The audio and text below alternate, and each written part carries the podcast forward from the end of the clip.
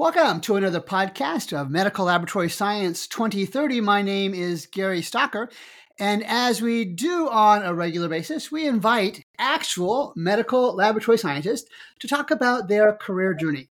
Because while many of us, almost all of us, started working in hospital laboratories and other laboratories across the country, the opportunities inside the profession, inside the career, are numerous. Joining me today is Laura Severs from Washington University. Laura, welcome. Thanks, Gary, for having me. Excited to uh, share a little bit about myself and wonderful career in the medical laboratory. Well, excellent. And just kind of get us started and provide some some perspective for our listeners. Tell us about your journey. Give us kind of the highlights of how where you are now and what you're doing now. Uh, well, currently, I am the director of clinical operations here at Washington University School of Medicine in their Department of Pathology and Immunology. Essentially, uh, I oversee nine uh, clinical service areas, including laboratories, and um, dabble a little bit in some education. And um, I'm really just here in the, the leadership capacity. And you're active in promoting medical laboratory science as a career. Talk a little bit about that. Yeah, I am a career ambassador for the American Society of Clinical Pathology. I'll use the acronym ASCP here on out.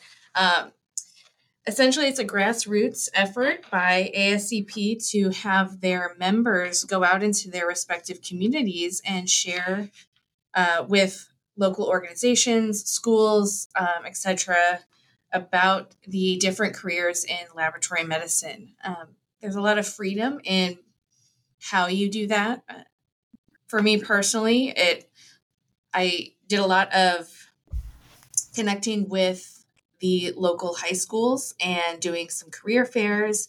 And then as I got more integrated into the community, started working with our local children's museums and doing some speaking engagements at um, social events and churches and things like that. And so, really, just putting medical laboratory careers at the forefront of thinking when folks are looking for um, career prospects as they get older. And step us through some of the clinical jobs you've had in the past decade or so. So, I am a medical laboratory scientist by trade. I went and got my bachelor's at Illinois State University in medical laboratory science. And uh, for about 10 years, worked in a hospital laboratory at a mid sized medical center in central Illinois. Um, I was a generalist for a long time on their second shift. And then um, through various projects, ended up in a leadership role. And um, I was the head of their transfusion service line and hematology section in their laboratory. And then um, also was their point of care testing coordinator for the hospital and um, after that, I came here to Wash U and was a hematopathology scientist for a bit, and then uh, transitioned into the leadership role I have now. So think back to a long time ago, and you were thinking about career options you had when you were younger. I'll go with that route. Um, can you recall what it was that really led you to make that medical laboratory science career decision? Yeah, I went to a small high school, um, very modest in my education comparatively. Um, I took all the general education courses, spent my junior and senior year in advanced placement biology and chemistry courses, um, had a pretty good mix of social, volunteer, and athletic um, interests that kept me busy. And I really had to think about my career um, really that was my parents that were super interested in me finding a pathway that led to a career rather than um, an art history degree. I think they kind of thought like do something applied that is meaningful. And I really wanted to use my love of science and my curiosity for the world around me to do good in my community. Um, and I ended up having a really amazing guidance counselor who suggested a career in a medical laboratory. And that's really all the information I got. And thankfully, Google was there for me. and I I did a, a few internet searches, found a few universities in the area um, that my parents took me to so I could get a little bit more information. And as soon as I met with the folks at Illinois State, I was I knew it was it. This is what I wanted to be when I grew up. Cool. Very, very, very cool. So, uh, listeners to the podcast and who go to the website and look at other social media pod posts that I do associated with medical laboratory science, they're aware that there's an internship that you do about 90 college credits at the college of your choice that has the medical laboratory science as a degree option. Tell us a little about about your laboratory internship. Was it scary? Did you learn a lot? Kind of give us your perspective on that part of the training. Yeah, so um, programs now are very diverse in how they approach the professional practice setting. Um, I went through a very traditional route, and so I spent one whole semester, 40 hours a week, in a hospital laboratory, rotating through the different sections. I had time in microbiology, time in blood bank, the time in chemistry. And at first, I was really nervous about showing up and not being able to answer the questions that the preceptors would ask, right?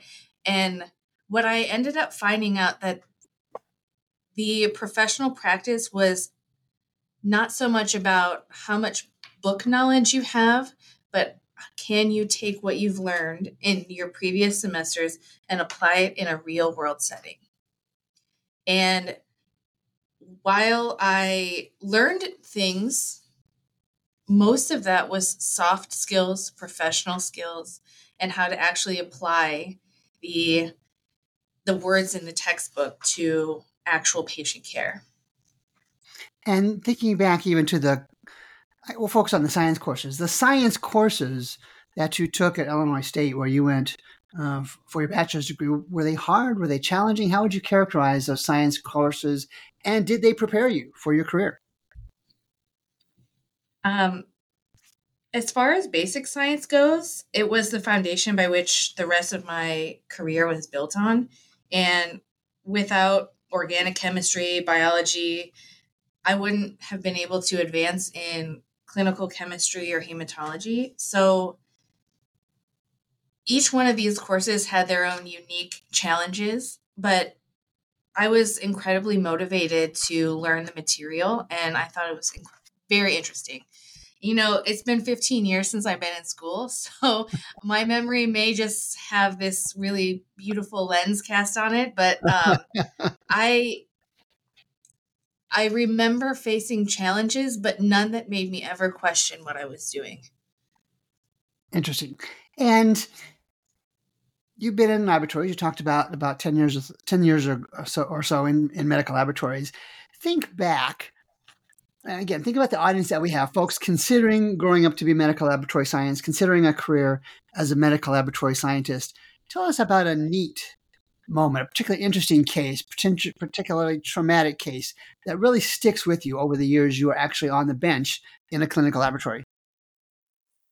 So, I have received this question quite a bit, and I've often um, talked about some of the more traumatic cases or some of the like high risk, high reward situations I've been at. Um, and some of our most memorable moments in our careers are unfortunately some of our patients' most vulnerable. And instead of leading with sort of a heart wrenching, traumatic story, because believing me, I have plenty of those yeah. in the 15 years I've been in this field. Um, I think one of the best moments of my career was the first patient that I was able to sit with at bedside and do counseling with. So, this particular patient had been battling cancer for many years, was a respected member of our community, um, and they, at the time, I was a the manager of transfusion services. And we had noticed that they were rejecting platelets and what we categorize as platelet refractoriness. Um, they had started developing a lot of antibodies towards HLA antigens that are on the surface of your platelets. And so this was causing a lot of difficulty in maintaining a high plate, high enough platelet count that the patient wouldn't just start to spontaneously bleed. Um, and with that came a lot of fear and questions because now we were flying platelets in from all over the country for this patient. Had to change the way they scheduled their exams, had to change the way that they scheduled their infusions. And so, um, alongside the oncologist, I was able to sit with the patient at bedside. We came, I drew graphics. We talked about the anatomy of a platelet, what they do in your body, and really sort of brought comfort when there was a lot of unknown. And um, I thought that was incredibly rewarding because we don't often think of medical laboratory scientists as being in the forefront. And most of the time, we're not. Yeah. Um, but we have these key opportunities to show our value in the patient care arena and the fact that we are responsible for care of patients. It may not be in the traditional sense of bandaging a wound, doing sutures, placing an NG tube, but we provide the diagnostic material and the diagnostic results that these patients so desperately need.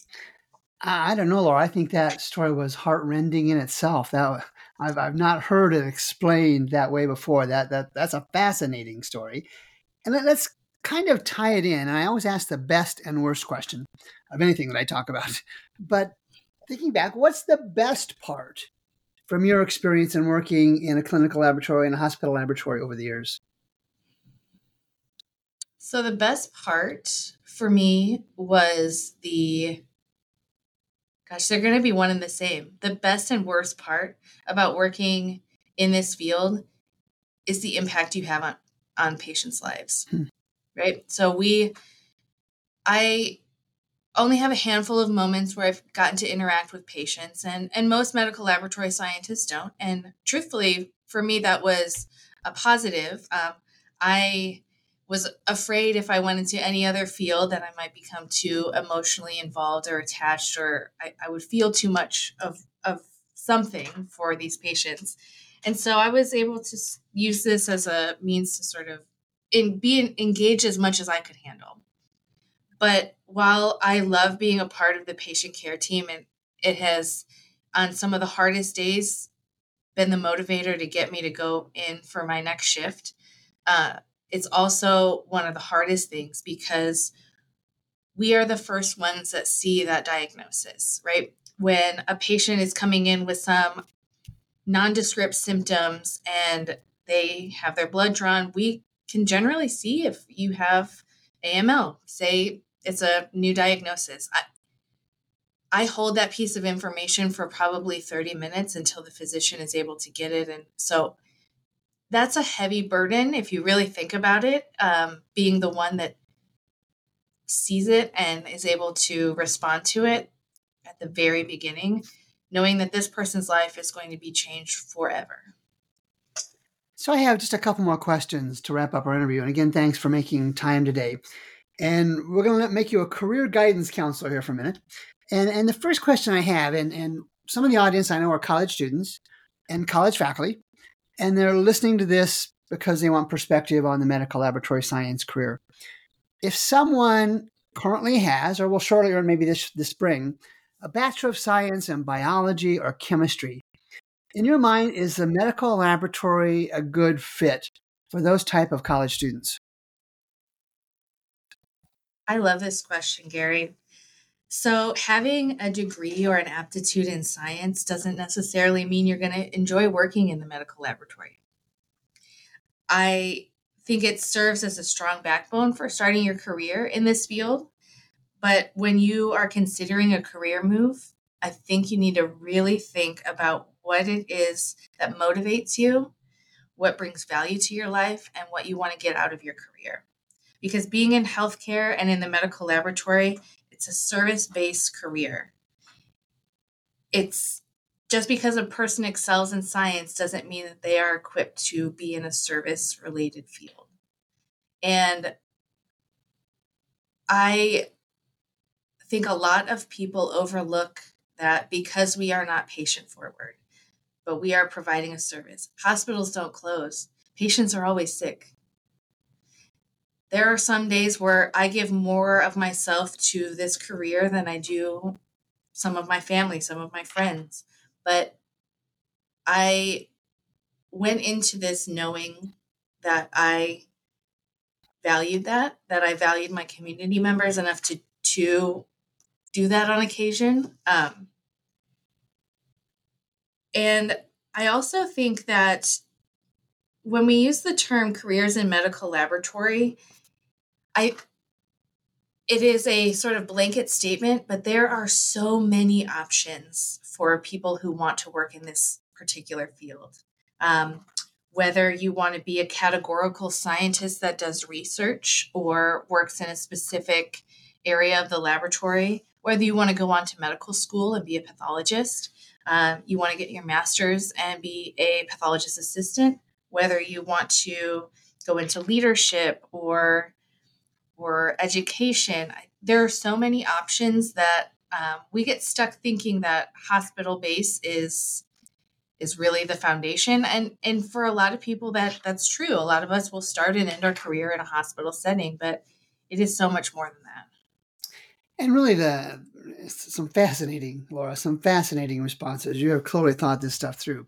And my last question was very similar. I think you've already answered it and i'll share the question but i'm going to kind of twist it a little bit and my question was if you had to give one piece of advice to someone considering a career, you would kind of say the same thing. And really, you, you, you made a good point on the previous response.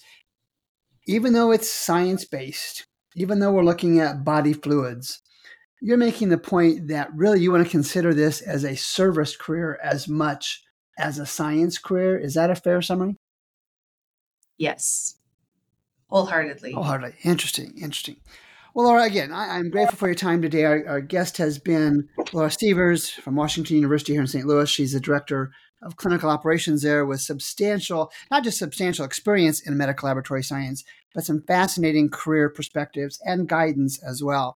So until next time when we get together with medical laboratory science for the year 2030, my name is Gary Stocker. We'll talk next time.